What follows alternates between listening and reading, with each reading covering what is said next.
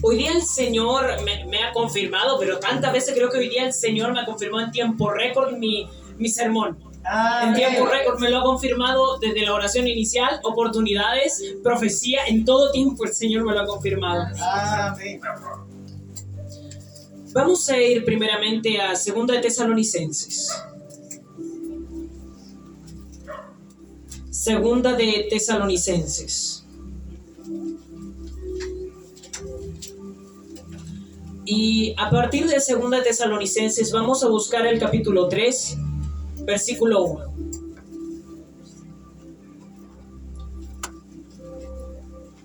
Segunda de Tesalonicenses 3.1.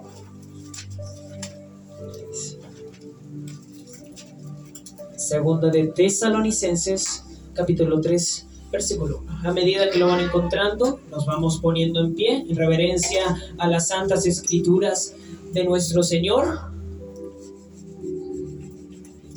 Y vamos a dar lectura todos juntos en el nombre del Padre, del Hijo, del Espíritu Santo. Y generación del renuevo dice...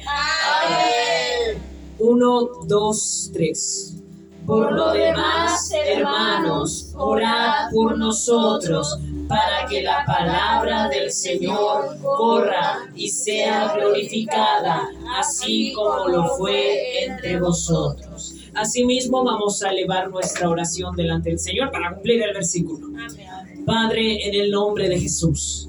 En este instante, amado Rey, tú ya me has hablado en constantes ocasiones alrededor de las oportunidades, oraciones, devocional, incluso, Señor amado, que es tan magnífico, como me hablaste aún en el devocional, eh, y en todo tiempo, Señor, hasta en la profecía me has hablado.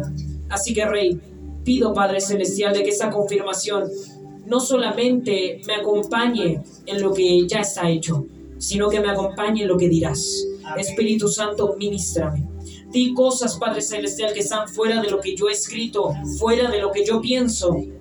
Úsame, Dios, para dar una palabra nueva, una palabra renovada, una palabra limpia, una palabra que venga del cielo, una palabra acorde a la iglesia. Señor, ministranos, ministra nuestros corazones. Necesitamos de ti. Necesitamos tanto de ti, Señor amado, en estos tiempos. Y más que nunca, la iglesia necesita que Dios hable una vez más. Señor, estamos receptivos a lo que quieras decir. En el nombre del Padre, del Hijo y del Espíritu Santo. Amén. Amén. Demos gloria al Señor. Gloria a Dios, gloria a Dios, gloria a Dios para siempre. Pueden tomar todos sus asientos y volteemos por favor nuestras cabezas mirando hacia el proyector. Y dice así eh, lo que está escrito, somos llamados a esparcir la fragancia del Evangelio donde quiera que vayamos. Amén. Repita después de mí, que la palabra de Dios sea glorificada. Que la palabra de Dios sea glorificada. Hay algo magnífico de lo cual constantemente hemos hablado. Y justamente como decía el devocional, ustedes serán azotados, encarcelados, golpeados, acusados por la causa de mi nombre. ¿No es cierto? Eso es lo que decía el devocional. Amén. Ahora, no solo el devocional ha confirmado la palabra de Dios, sino que también en las oportunidades viene una nube oscura a la iglesia. Una nube oscura que atormentará a la iglesia y al mundo entero. ¿No es cierto? Por ende, lo que nos pide es orar. Amén. Y constantemente en las oportunidades hemos hablado de oración, convocatorias de oración, en la profecía. El Señor nos ha hablado que tiempos difíciles vendrán, pero tenemos que estar confiados. Pues hoy día voy a continuar con lo mismo y también tomándome de la mano del sermón dominical. El Señor, a partir de 2 Tesalonicenses capítulo 2, versículo 1, nos menciona algo interesante. El Señor los que nos menciona es un mandamiento. Hemos recibido como iglesia un mandamiento. Pero ese mandamiento no es solo para ese tiempo. Ha sido desde mucho antes. La cuestión es que no le tomamos la atención a los mandamientos de Dios. Justamente como decía el pastor ministerial, oramos pero no lo suficiente. Y a causa de eso recibimos ignorancia. Tenemos las escrituras a la mano y no las leemos. Tenemos la palabra de Dios a la mano a través del Facebook, a través de Spotify, a través de tantas redes, incluso por medio de los grupos recibimos audios y los ignoramos. Durante el sermón miramos hacia cualquier lado, menos hacia la palabra de Dios. Amén. Cerramos nuestras Biblias en vez de abrirlas. El tiempo de gracia que estamos recibiendo es tan grande y lo desperdiciamos de una manera enorme. Así es, Señor. Dios en ese instante dice, abre tu Biblia. ¿Y qué es lo que dice? Lo que dice la palabra de Dios. Por lo demás, hermanos, orad por nosotros. Primer punto, en las oportunidades hablo esto. Oren por nosotros, para que la palabra del Señor corra y sea glorificada, devocional, así como lo fue entre vosotros, profecía. Así es. Señor. Tres puntos se unieron en uno solo para hablar a la iglesia. El tiempo que afrontamos es un tiempo terrible y el Señor me lo habló. El Señor me dijo, viene la persecución a la iglesia, una persecución ideológica que atacará a tus hijos, atacará a tus hijas y los maltratará y usará sus mentes para convertirlos en un drenaje de pecado.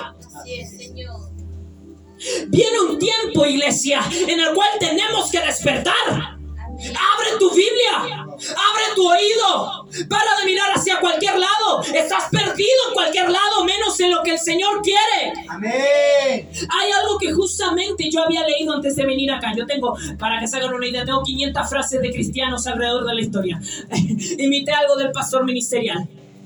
Y en una de todas esas frases que yo tenía guardada en mi teléfono salía, ocurrirá el tiempo en donde la iglesia estará más dormida que percibida. Llegará el tiempo en donde la política no tendrá Dios. Llegará el tiempo en donde el cristiano no tendrá Cristo. Imagínese eso. Primer punto del sermón. Ora. Pero ¿por qué hay que orar? Para que la palabra de Dios sea glorificada. ¿En qué tiempo? En todo tiempo. Amén. Porque si en ti fue glorificada la palabra de Dios, también tiene que ser en otros. Y de esos otros a otros. Y de esos otros a otros. Y continuamos. Hermanos, Dios nos manda a predicar. Señor. Pero no solamente aquí. No solamente entre tú y yo. Porque lo que estamos haciendo es una predicación instructiva. Una predicación edific- eh, edificatoria para la iglesia. Falta la predicación evangelística. Llega el momento en que la iglesia, ahora, ahora es el tiempo, ahora en este instante, no en otro, es el tiempo que la iglesia comience a llamar almas a la salvación. Es el momento en que la iglesia deje de tener miedo. Es el tiempo en que la iglesia deje de ser cobarde. Es el tiempo en donde la iglesia pare de guardar la Biblia y la saque a predicar. Amén. Tenemos tanta ignorancia en medio de la iglesia. Tenemos tanta ignorancia en medio del pueblo de Dios. Es. Es el tiempo que esa ignorancia la guardemos en el bolsillo, así como guardamos la mano y gloria a Dios. Así es, Señor. Saquemos la valentía que Cristo nos ha otorgado, así como cuando nos conocimos al Evangelio. Saquemos la valentía, saquemos la fe, saquemos nuestro fundamento. Así es, Señor. Porque, iglesia, ya se está sentando el diablo. Se está sentando y Dios lo permitió. Lo permitió para que la iglesia se perciba. Lo permitió para que la iglesia comience a despertar.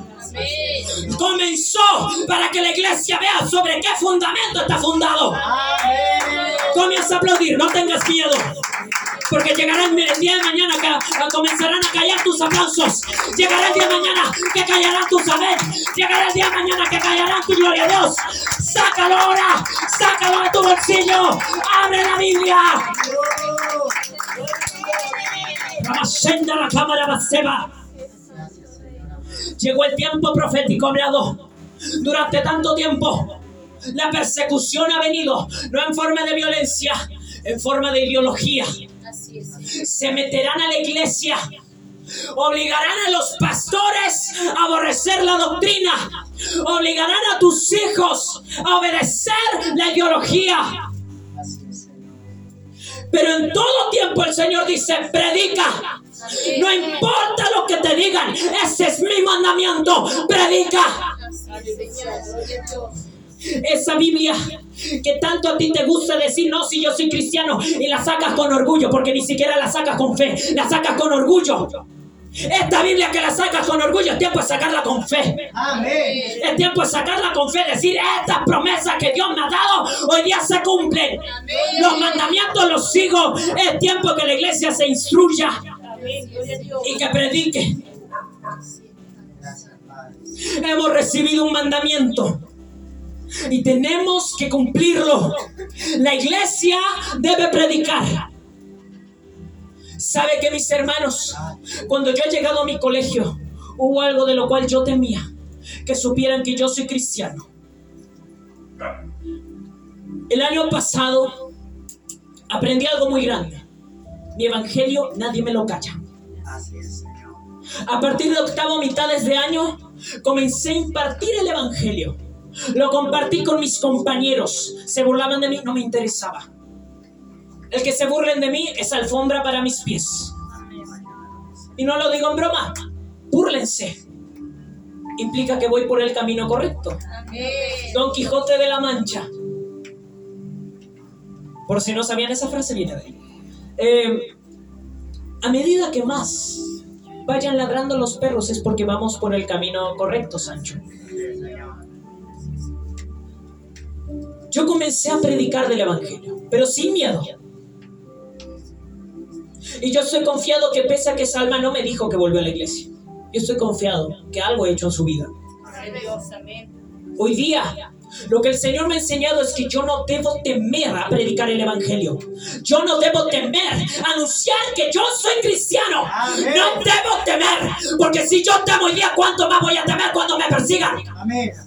Así es. Si yo temo hoy día que tengo libertad, si yo temo hoy, si yo temo hoy día en donde le puedo decir al inspector, oiga, me están haciendo bullying, ¿cuánto más va a ser el día mañana que hasta el inspector me va a hacer bullying por ser cristiano? Así es, Señor. La fe del cristiano debe estar fundada en Cristo. Amén. De ahí viene mi valentía, de ahí viene mi fortaleza, de ahí viene mi autoestima, Padre. Señor. de ahí viene mi fe.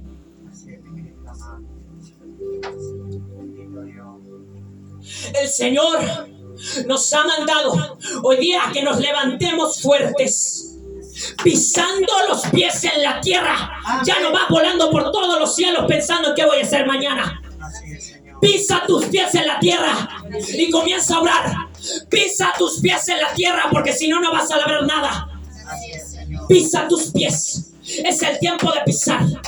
El tiempo de pisar y mirar hacia adelante. Poner las manos en el arado y comenzar a trabajar. Comenzar a sembrar. Porque si yo soy un cobarde, jamás sembraré nada. Así es, Señor.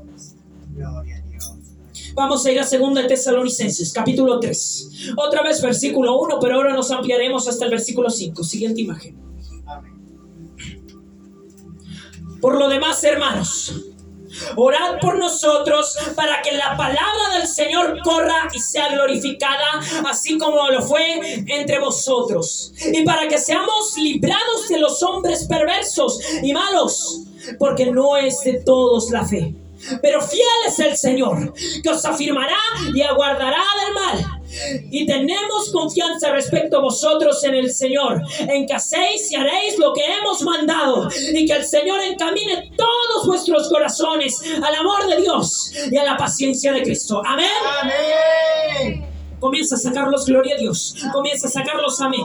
Es tiempo de ponerlos en práctica. Veamos lo que dice.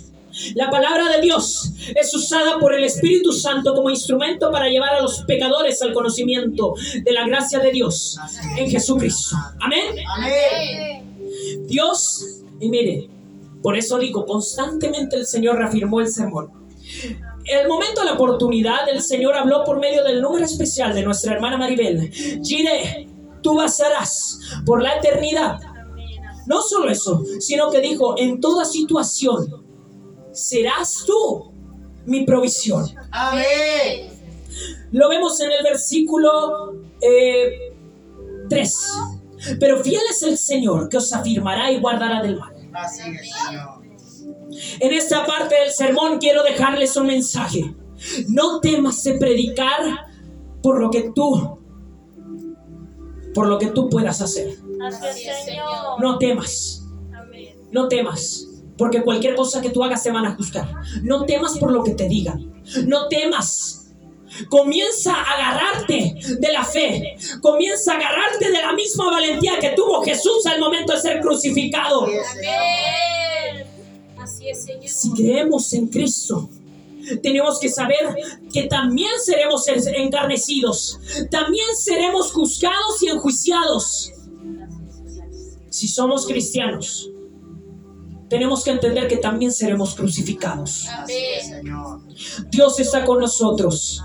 Lo que le pide el apóstol Pablo a la iglesia tesalónica es que por favor, por favor, los hermanos se unan en oración y que en esa oración vaya dirigida hacia la valentía, a una iglesia no cobarde, una iglesia bien fundada, una iglesia fortalecida. Diga conmigo, fortalecidos. Fortalecidos. Necesitamos una iglesia fortalecida, una iglesia no cobarde. Diga conmigo, no soy cobarde. No soy cobarde. Es tiempo de llenar nuestro corazón de un espíritu de valentía. Así es, Señor. Aleluya. Después vemos, únanse en oración, pero en el propósito de que la palabra de Dios sea glorificada. Diga conmigo, Dios debe ser glorificado. Dios debe ser glorificado. Eso se debe para que todos, todos conozcan del Señor. Amén. Así es, Señor. Después dice, tu oración debe ir dirigida hacia tu iglesia. Ora para que la congregación se afirme en la fortaleza, para que esa fortaleza los impulse a predicar y para que esa predicación hable del Mesías, no de mí, no de ti, no de tu iglesia, sino de Dios. Amén. Esa misma oración también debe ir dirigida a que seamos fortalecidos, a que seamos levantados, llenos de fortaleza, con contentamiento en el corazón, sabiendo que hay hombres malos, pero no debemos temer. Dios libra a su iglesia. Dios afirma a su iglesia del mal. Cristo lo ha dicho. Las puertas del Hades no prevalecerán. No debemos temer si falta el alimento. Dios proveerá. No debemos temer si nos comienzan a enjuiciar. Dios nos librará. Debemos tener confianza los unos por los otros para que este sentir de que Cristo se ha levantado comience a unirnos más. No debe unirnos la soberbia, no debe unirnos el mal. Que nos una el propósito de que tú y yo nos fortalezcamos en que Cristo sea glorificado. Amén. Finalmente, en esta parte del sermón quiero decirte esto. Dios está contigo. No debes temer por lo que llega a ocurrir. Dios está contigo. Agarra eso y póntelo en el corazón y después en la cabeza. En el corazón y en la cabeza. Que quede bien guardado y fundamentado. Que quede arraigado. Dios está conmigo. Amén. Vamos a ir a Romanos. Nos vamos a ir a un poco más hacia adelante. Pero tranquilos, que después volveremos al final de la Biblia. Romanos capítulo 1, versículo 21. Romanos 1, 21. Romanos 1, 21. Amén. Amén. Ahora que todos tienen Romanos 1.21, vamos a leerlos todos juntos. Amén. 1, 2, 3. Dice así, vamos, pues habiendo conocido a Dios, no le glorificaron como a Dios, ni le dieron gracias, sino que se envanecieron en sus razonamientos y su necio corazón fue entenebrecido. Amén. Amén. Ya. Aquí voy a afirmarme del sermón dominical. Las personas de hoy en día, mire, imagínense, ahora que tenemos libertad, ahora que tenemos libertad, ahora que tenemos la gracia de Dios y su misericordia, no hay gente capaz de decir arrepiéntete porque el reino de los cielos ha venido. No hay gente capaz de decir que la única manera de llegar al cielo es por medio de Jesús. Enfrentamos a pastores cobardes. Enfrentamos a pastoras cobardes Enfrentamos a líderes cobardes. Enfrentamos a una mega iglesia cobarde. Por ende, lo que Dios pide por medio una vez más del apóstol Pablo a la iglesia de los romanos es que, habiendo conocido a Dios, no te glorifiques a ti en la predicación. Porque si te glorificas a ti en la predicación, tu predicación se desvió. Glorifica a Dios. Amén. ¿Sabes por qué? Porque si te predicas a ti mismo no vas a ser perseguido. No sufres por nada. Si te predicas a ti mismo no vas a sufrir al igual que Cristo. Si te predicas a ti mismo, como dice la Biblia y como lo dicen tantos pastores y ministros alrededor de la historia, no mereces ser cristiano. El cristiano sufre por Cristo. El cristiano predica de Cristo. El cristiano es buscador de Cristo. Amén. Aleluya. Siguiendo con lo que dice. Cristo debe ser glorificado en la predicación, porque cuando predicas de Cristo, glorificas a Cristo, y no solo eso, sino que eres perseguido por Cristo. No hay mayor honor. Diga, diga conmigo, no hay mayor honor No hay mayor honor que ser perseguido que ser perseguido por Cristo. por Cristo. Hace poco, hace un ratito, estaba viendo yo un, un- un resumen de la vida de un predicador, que creo, que se llama Fiedler. Ese hombre, ¿saben mis hermanos? Predicó durante cuatro reinados. O sea, cuatro diferentes reyes. El primero fue Enrique VIII, el segundo fue, eh, creo que fue Eduardo, no, no me acuerdo muy bien. Después vino de él eh, María, también conocida como María la Sanguinaria, María I, y finalmente vino la última reina. Eh, durante el reinado de Enrique VIII, Enrique VIII quería divorciarse. Él dividió la iglesia solo para quererse divorciar. Nada más, seguía siendo católico de corazón, pero quería divorciarse. Y la iglesia católica le iba a decir, no, oye, la Biblia nos dice que te podemos divorciar, no se puede divorciar. Entonces Enrique VIII se enojó y echó al Vaticano a, a la calle. Formó su propia iglesia y durante ese tiempo hubo un reformador, ese hombre, Fiedler. Ese hombre predicó constantemente sobre el arrepentimiento y la búsqueda del cielo. ¿Sabe qué le llevó eso? A que durante el periodo de María, llamada la Reina Sangrienta, lo mataran. Predicó durante años y hasta lo llegaron a llamar el apóstol de Inglaterra.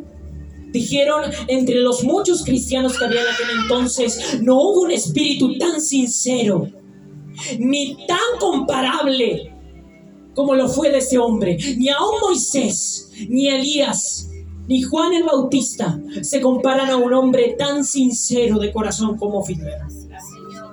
El apóstol de los ingleses falleció siendo quemado junto a un amigo obispo. Fue quemado justamente, vengo hoy día, con sus vestiduras pastorales. Imagínense, ni siquiera alcanzó a cambiarse. Fue quemado portando la vestidura sacerdotal, pastoral, y junto a su amigo obispo portando la vestidura obispal. Y murieron quemados. ¿Y saben qué dijeron? Hoy día nosotros morimos, pero se acaba de encender una vela en Inglaterra. Amén. Murieron quemados en la hoguera y ellos confiaron que esa vela jamás se apagaría. Y a partir del fallecimiento de esos hombres que murieron quemados en la hoguera y de tantos hombres que murieron incendiados, degollados, y que durante años la iglesia protestante fue asediada. Ellos dijeron, esta vela que yo sé que me estoy quemando, pero esa vela que yo me he convertido hoy día no se apagará jamás. Y a partir del fallecimiento, y mire qué triste, después del fallecimiento de Hitler, tres años después, el protestantismo fue legal. No disfrutó de la libertad, no disfrutó de la gracia, y pese a todo predicó, no temió. Dijo, ese es mi evangelio, ese es mi Cristo, y nada me mueve. Por favor, iglesia. La Biblia te manda hoy día a que obedezcas. Amén. No importa lo que te digan, va, a comenzar esta dictadura ideológica, lo va a iniciar. Esos cuatro años que vienen van a ser persecución a la iglesia de manera muy indirecta, pero lo será. Perseguirán a tus hijos, perseguirán a tus hijas, irán por los padres, irán por las madres, irán por los abuelos y abuelas que aún creen en Dios. Y pese a la edad que tengan, no les va a importar nada. Lo van a llamar decrépitos, tontos, retrasados de la sociedad. Y como bien también decía Paul Washer, fuerte la palabra, pero la generación que vivimos será una generación idiotizada. Una generación donde, donde nos llamarán a nosotros idiotas, donde nos llamarán gente de poca inteligencia por tener principios. Por ende, no nos movamos ese principio, no nos movamos esa fe, no nos movamos de lo que creemos. Tenemos que predicar pese a la circunstancia. Filler sabía lo que le ocurriría. Tyndale, eh, el que tradujo la Biblia al inglés, sabía lo que vendría y murió, y murió degollado, murió ahorcado y después quemado. Y también es triste porque después de él traducir la Biblia se la presentaron a Enrique VIII después de su fallecimiento y fue aceptada su Biblia. Estos hombres no miraron qué tan grande era el problema. Lo que ellos miraron es esto. Pusieron su mira en las escrituras.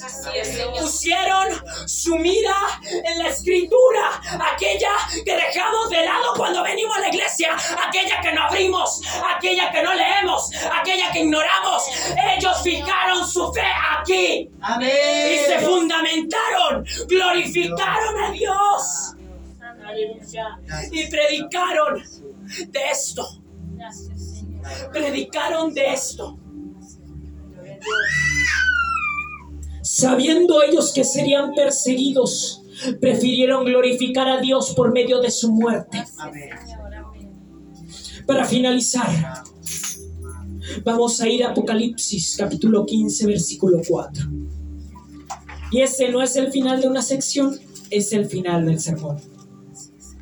Apocalipsis capítulo 15, versículo 4. Vamos a leer todos juntos, así que búsquelo, yo lo espero tranquilamente. Apocalipsis capítulo 15, versículo 4. Amén. Amén. Amén. Así, Señor. Así, Señor. Apocalipsis 15, 4.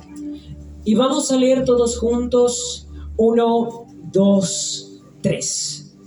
¿Quién no te temerá, oh Señor, y glorificará tu nombre? Pues solo tú eres santo, por lo cual todas las naciones vendrán y te adorarán, porque tus juicios se han manifestado. Así es.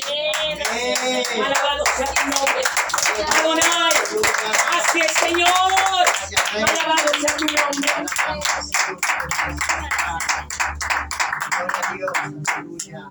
Y mire cómo se llama esta sección. Diga conmigo, Él merece la gloria. Él merece la gloria. Las iglesias del el Nuevo Testamento, la iglesia primitiva, dijo algo muy interesante. ¿Quién no temerá al Señor? Pues solo Él es santo. ¿Qué nación no lo adorará?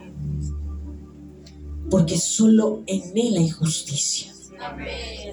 Las iglesias de aquel entonces, sobre todo las de Esmirna, y que imitaban el comportamiento de esta iglesia, compartieron este sentimiento en todos lados. Amén. El apóstol Pablo y los dos apóstoles en general, más eh, el apóstol Bernabé y el apóstol Pablo, vieron esto y lo tomaron. Amén. En toda iglesia que fundaban, les ponían ese sentir.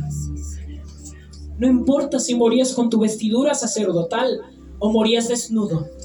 Lo que importaba es que todo tu trabajo haya sido para glorificar a Dios. Amén. Por eso, ahora te dejo la invitación a ti. Cambia de imagen. Te dejo la invitación a ti. predica. Predica de Dios. Pese al tiempo, la circunstancia, la dificultad y el problema. No temas a lo que te dirán. Habla con tus vecinos. Háblale del Evangelio mientras aún haya gracia. Comparte el Evangelio con tus compañeros. No temas. Lleva tu Biblia. Pero esta vez no con orgullo. Lleva tu Biblia con fe. Sabiendo que por medio del ejemplo convertirás a otros. Llévala, léela, atesórala. Y cada día confía que estas promesas no tendrán final. Dios. Dios te ha dado día ese encomendamiento, el ministerio de la predicación. Tu deber es tomarlo.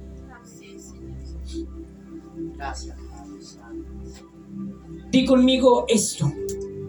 Mi primera misión Mi primera misión es predicar de Cristo. es predicar de Cristo. Mi segunda misión Mi segunda misión es glorificar a Cristo. es glorificar a Cristo. Mi tercera misión Mi tercera misión es que vean a Cristo es que vean a Cristo en mí. en mí. Nos ponemos en pie.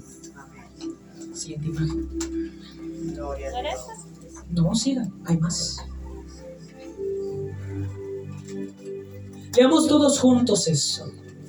Uno, dos, tres. Si amas a Cristo, nunca te avergüences de dar testimonio de su persona y obra. Amén. Familia, Dios me ha revelado una gran persecución. Amén, así es, Señor. un gran hambre cuando estuve orando allá en Isla Negra en la cadena de oración. Conversé con la hermana Marta y ella me dijo que vivía, iba a vivir un tiempo difícil. Y yo le dije, yo siento pobreza. Los tiempos que afrontamos como iglesia van a ser un tiempos en donde nuestra fe va a pasar por el fuego. El deber de la iglesia es jamás cerrar la Biblia, es jamás de predicar de Cristo y es jamás, jamás, jamás dejar de imitar a Cristo. En tu oración, clama para que Cristo sea glorificado. Padre, en el nombre de Jesús, en este instante, amado Dios, pedimos, Rey, que todo lo que se ha hecho y lo que haremos, la obra que tenemos aún hasta el día de hoy, sea para glorificarte a ti. Que la palabra de Dios sea glorificada, así como lo hicieron los antiguos reformadores. Amén. así como Tyndale, Fielder y muchos otros más, así como Charles Spurgeon y otros predicadores como John Wesley, Amén, que levanten tu nombre hasta lo alto, toda nuestra generación, y que pongas, Señor amado, fe, valentía y las escrituras en el corazón de nuestros niños de nuestras niñas, de los que vendrán, de aquellos que están, de nuestros hermanos y hermanas, de nuestros pastores y líderes, de aquellas almas que están por llegar. Dios, que la palabra de Dios sea glorificada. Demos gloria a la Trinidad. Gloria al Padre, gloria al Hijo, gloria al Espíritu Santo. Dios les bendiga. Amén.